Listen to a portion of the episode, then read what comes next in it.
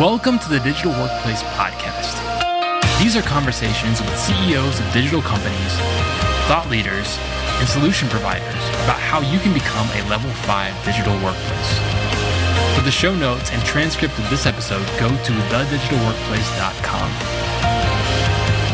Welcome back to the Digital Workplace Podcast. Today, our guest is Dr. Mark Van Rijmenam. He is the founder of Datafloq, of Mavin, and the author of The Organization of Tomorrow. Hi, Mark. How are you doing today? Hi, Neil. I'm very good. Thank you. Glad to be on your show. Great. No, I'm very excited to talk to you today because you are the kind of person that we love talking to. You're someone who lives in the future.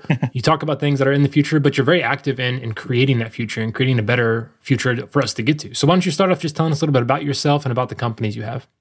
Sure. So I have a bit of an, a, a, a, hybrid background, I would say. So I've been an entrepreneur for about nine or ten years now. Um, indeed, found, uh, founded Datafloq uh, a few years ago. Founded Mavin. Um, uh, written three books. Uh, did a PhD on how big data, blockchain, and AI are changing organizations. So I'm a bit of a, an entrepreneur, a bit of a semi-academic, I would say, um, and um, I'm helping organizations understanding digital transformation. Yeah, and I love the fact that you are an academic. You write about very intense stuff, but you're also someone who's very active in the business world. You've been able to merge both things very well together. So it's great to speak to you. Oh, that's great to hear. All right, so your book's called The Organization of Tomorrow. There's a lot of great stuff in it. You yourself are a bit of an expert in blockchain and AI and lots of things like that. But let's zoom out first and just talk about the organization of tomorrow. What is it going to look like? How will the nature of work change significantly over the next 10, 20 years? So lead us off with that. How do you want to start? Well, I think the nature of work will definitely change in the, in the coming years, and I think um, um, if there's if there's one thing that COVID nineteen has shown is that that organizations can change dramatically if they need to need to change. Uh, you know, all of a sudden we've been able to to start working from home uh, or working remotely, uh, which uh, up to uh, this year was not really possible. And I think what we we've seen happening is that you know more organizations are becoming you know digital organizations or or data organizations. I'd, I'd like to say, um, um, and of course with the digital employee being an important um, aspect of that, uh, uh, an employee using digital technologies to basically work from anywhere in the world, but still being able to to to to, to remain productive. And I think one of the, the main things that we, that we see and, and have seen in the past few years is that um, uh, uh new technologies are new technologies are really changing the game and, and, and they're becoming uh, you know, uh, ever more advanced. Um, but all these technologies that are being uh, developed, they have all one thing in common, and that they all create data. Um, and I think if you have that perspective that you know that the technology that you can use um, uh, all create data you can use that data to improve your your your your, your organization um, i think yeah you get a different perspective on on how you can run your business and those companies that have been able to do so, um, uh, and we of course we all know the the, the, the examples of of you know uh, uh Uber being the largest taxi company without taxis, and Netflix without uh, you know the largest cinema house without any cinemas. Um, um, but it, it, shows that these companies they take a different approach. You know, they take an approach, uh, a data first approach, um, and uh, that's what I always try to tell organizations that if you really want to be ready for tomorrow, you have to have this this change in perspective, uh, which I would call, which I like to call, uh, you have to achieve a gestalt shift. A very uh, beautiful word, I think, personally. Yeah, a very appropriate word. Um, and uh, for those who, who, who, might not be aware of what it means, we have this famous uh, image where, uh, on the one hand, you see a duck, and on the other hand, you see a, a rabbit, uh, but you can't see them both at the same time. So either you see a duck or you see a rabbit, and that change between uh, perspectives is what is called a gestalt shift. And that's what organizations also need to achieve um, if they want to be to be ready for this data driven future that we are actually already in yeah, give us an example of an organization that you've seen that has made this transition to becoming or to start seeing themselves as a data organization.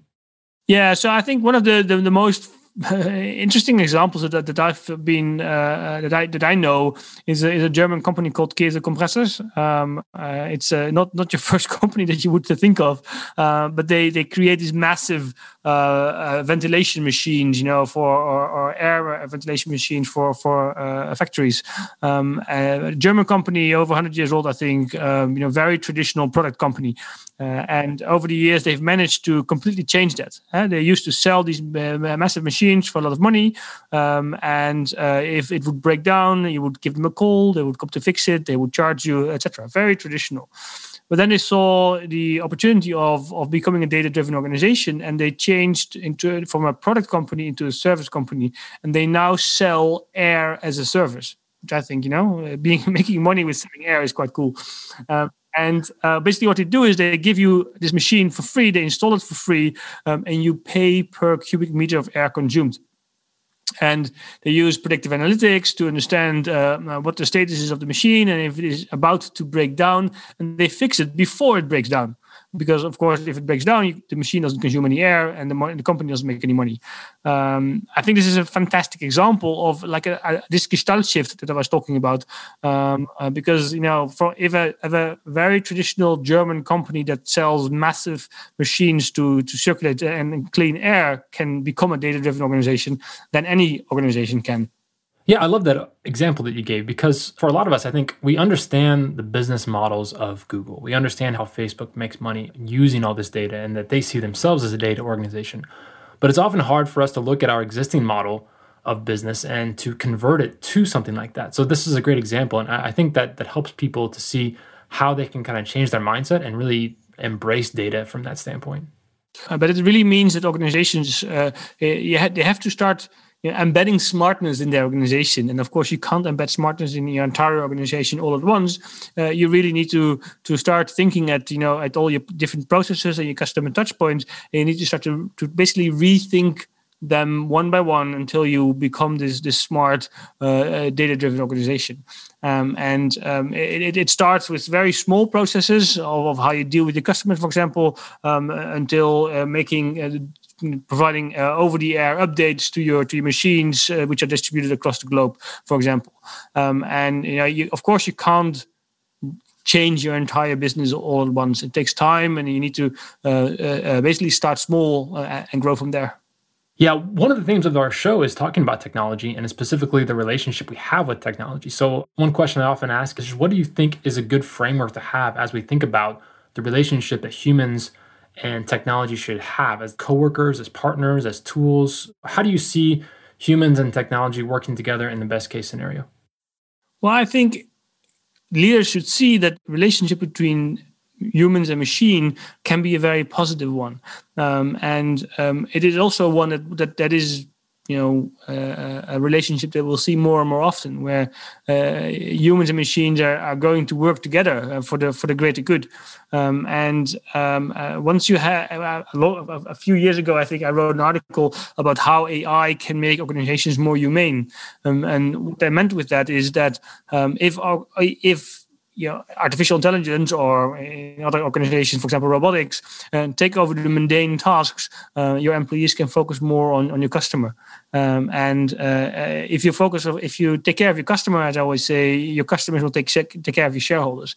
So if you are a really customer focused a customer oriented organization and you use technology to, to achieve that um, then in the end i think you will become a better organization and your customers will be yeah will will like you more because you are more customer focused uh, so uh, i think for leaders is you shouldn't be afraid to to to uh, uh welcome technology uh, within your within your business. Uh, um, eh, even if it would uh, it will make your organization more efficient. Um, it will change your jobs. It will change the work to be done.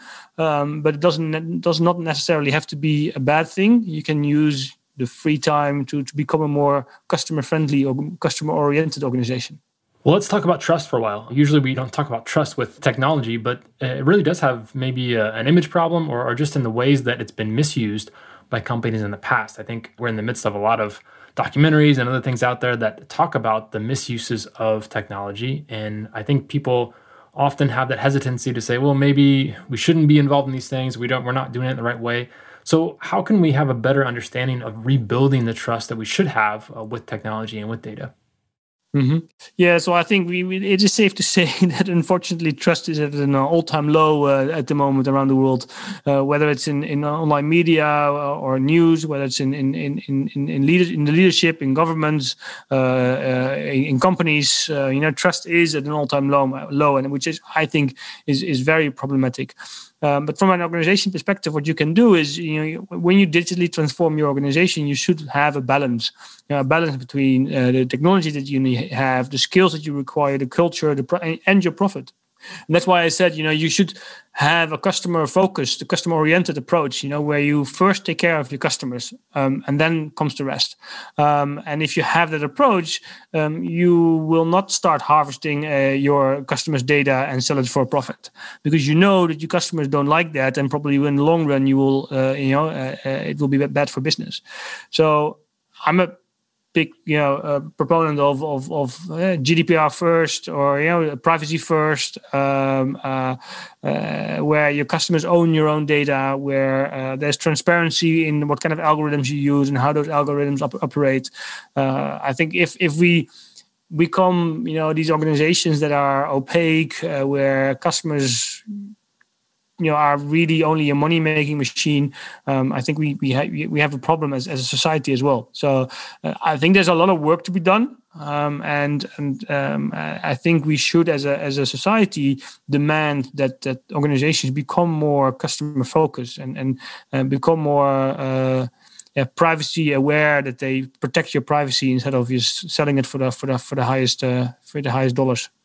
Yeah I don't think anyone sets out to become like the next Cambridge Analytica. Like that's nobody's goal as they're going through this. But there's often these small steps we take along the way and we don't realize how far we've got there about how we're abusing the data that we have.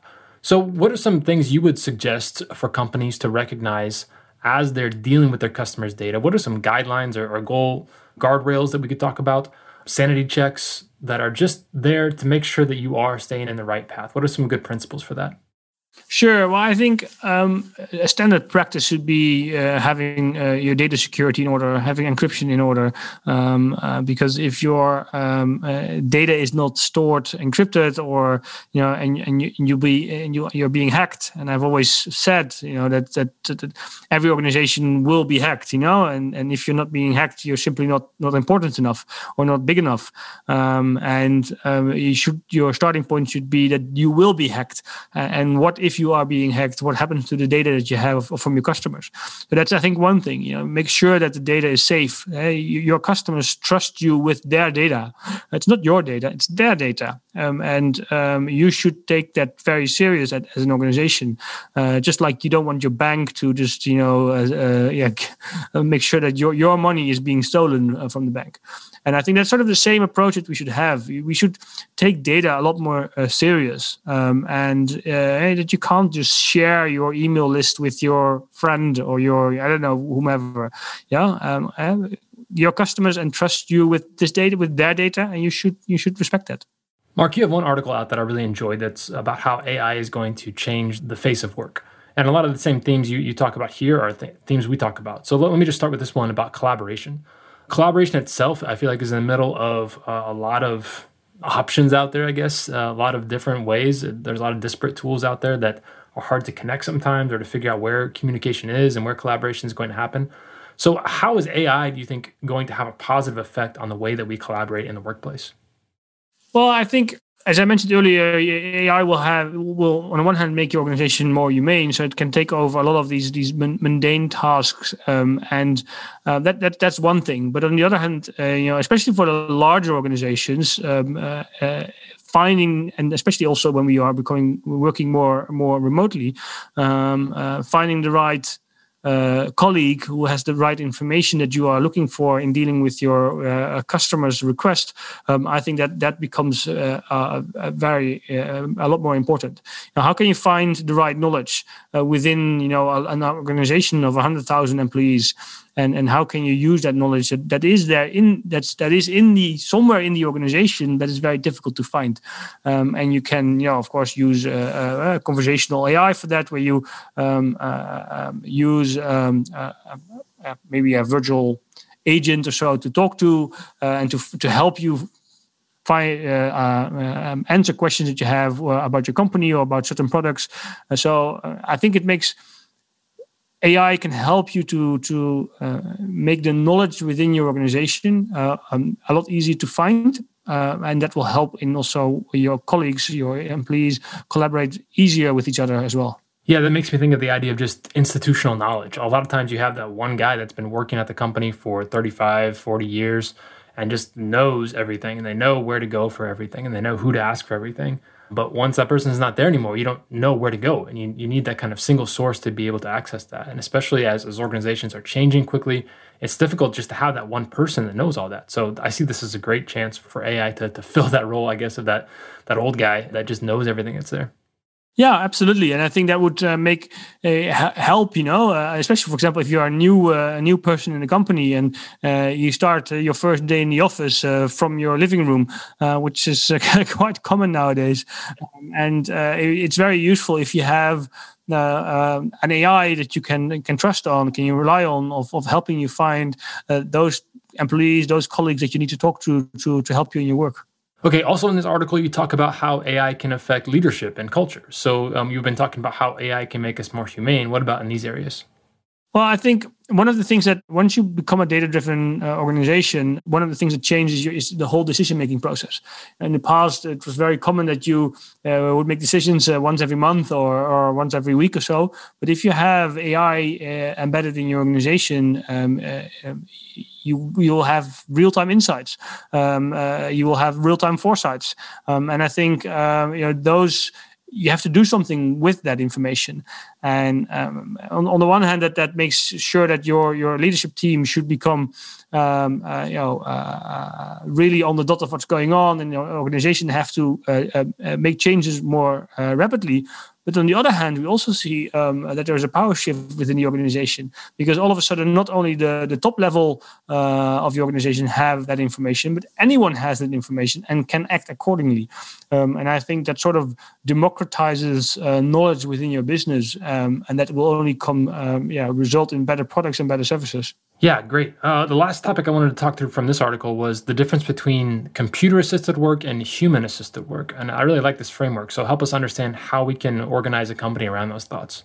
Well, I think we should really use you know computers to make our work easier um, and, and, they can help us in in in in, in um, you know finding knowledge faster, uh, writing better emails, uh, creating better products, um, uh, uh disseminating the, the uh, you know uh, the knowledge with among your customers for your products, um, and and co-create new products with that. Um, and I think this this this computer assisted work will help really yeah result in the end in in in creating better Eh, eh, better companies. And there's a bit of an off uh, off topic uh, uh, example uh, that, that, comes to mind right now is that researchers from I think MIT they created uh, an AI government uh, where they used AI um, to sort of determine the policies within the government, and the result was that the AI was better at at, at making an, an economy more equal um, and you know closing the gap between the rich and the poor, which I thought was a fascinating example of of how AI can help you um, uh, uh, creating better decisions. And it doesn't not necessarily mean that AI should take over all the decisions, because I think it's also sometimes uh, uh, it's very important that that we humans are still in the loop when we make decisions, um, especially because unfortunately a lot of AI is also biased. So we have to be careful of not trusting everything to uh, to artificial intelligence. Uh, but that combination of where you know uh, AI can sift through you know uh, billions and billions of data points to give you some in, some some uh, recommendations, and then we humans we make the best decision. Uh, we make the decision how to move forward. I think that is a very strong combination. Yeah, when I read this, I was thinking about a conversation we had with Heather Joel before, who was talking about, you know, she, she runs the processes for a medical company that handles, you know, 100,000 items that go through a process every day.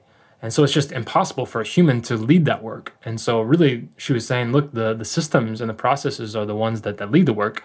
We as humans are the ones who handle the exceptions and we're assisting the computers in, in cases where it doesn't know what to do. And I think that's an important topic to think about that there's some work that we're going to do better and uh, computers can help us with and other work that computers do well and we can help the computers with. So I, I like that concept. Well, I think I think it is a it's it's um, a partnership between humans and machines. You know, we help each other, and uh, uh, some areas machines will be much better at doing their jobs than than we humans are, uh, and vice versa. So we uh, uh, AI can can augment humans, but humans can also augment AI, um, and um, I think the combination of that is what is uh, what is most powerful. Yeah, absolutely. Uh, well, Mark, before we close this conversation, I wanted to turn back to this conversation about trust, uh, which leads into what you're doing at Mavin. So tell us about that. Sure. So I think with uh, what we see happening at the moment uh, in, in in the world is that that trust in, in media is at an all time low, um, and I think that is uh, seriously problematic. And maybe you've seen the, the, documentary "The Social Dilemma," which sort of goes into this topic of of of all the misinformation that's going on uh, around the world, uh, whether it's uh, around COVID nineteen whether it's uh, the, the, the elections or any elections anywhere in the world uh, um, or uh, climate change. Um, and what we try to do with uh, with Mavin is to offer uh, internet users um, uh, the possibility to instantly recognize whether or not they can trust a certain article that they read, share, or engage in. And we do this by uh, basically a, a, a, partnership between AI and, and humans, where uh, we use, on the one hand, artificial intelligence, which is which which will be completely open source and completely transparent, um, to give a first of sort of a base rating of an article. Uh, uh so, what is the trust score of an article? Can I trust this article? And it, it will look at, at parameters such as uh, the likelihood is written by a bot or the, the, the number of biases or uh, is it opinionated or is it fact based etc um, and but then we move to the crowd where we ask the crowd to rate the article based on four parameters being trustworthiness uh, uh, bias factual correctness and quality and the more crowd ratings we get, you know, the um, uh, the, the, the lower the impact of the artificial intelligence will be. Um, and when the crowd rates those articles, we take into account the reputation and the expertise of the crowd. So an expert on a certain topic will have more weight than an, a non-expert. And uh, once you have rated an article, only then you are allowed to leave a comment uh, underneath the article. Uh, so which we hope that we that the, the, the quality of engagement will will go up. Um, and together we uh, we we sort of build a yeah, almost an IMDb for for written content, and uh, which we hope that uh, people who read or engage with uh, with articles, whether it's uh, on a publisher's website or on social media or on WhatsApp, um, they can see this this Mavin trust score um, and then can decide uh, yeah what to do with it. So it's not up to us to say you know an article with a two you should you should not read or we should censor it. No, absolutely not and if you, it might be a very good article for you, or it might be uh, the same like with IMDb. A movie that has a very low score might be your most favorite movie. Um, what we try to do is to to give more context to the content and to make people a bit more aware of, of what they are reading and sharing and engaging in. Yeah, I love this as an application of how you're using what you've learned and your technology skills to try to solve a serious problem in our world. So I hope it gains a lot of traction. The website, it's, it's Mavin, M A V I N, right? The website is uh, mavin.org. Um, and at the moment, we have uh, a browser plugin ready, which allows you to, to rate those articles anywhere. Um, later this week, we are launching a search engine, uh, which allows you to find uh, COVID 19 related articles based on the quality of the article based on the likelihood it's fake news, um, uh, based on sentiment, uh, based on but number, uh, the bias in it. Um, so this is uh, uh, our MVP, uh, and we hope that a lot of people will use it um, to find articles in a different way than you would normally do on on certain other yeah the standard search engines. Yeah, it sounds great. Anywhere else you want to direct us to if people want to learn more about your work? Uh, well, you can uh, just go to Mavin.org to learn more about Mavin, or visit me on my LinkedIn profile to to read more about my my books and any of the couple of hundred articles that I've written in the past years. yeah, great. Well, thanks, Mark, for being on the show. It's been fantastic to get to know you and to hear your perspective and to learn more about these types of things. So, thanks for coming on and sharing your wisdom with us. Thank you very much, Neil. It was a pleasure being here.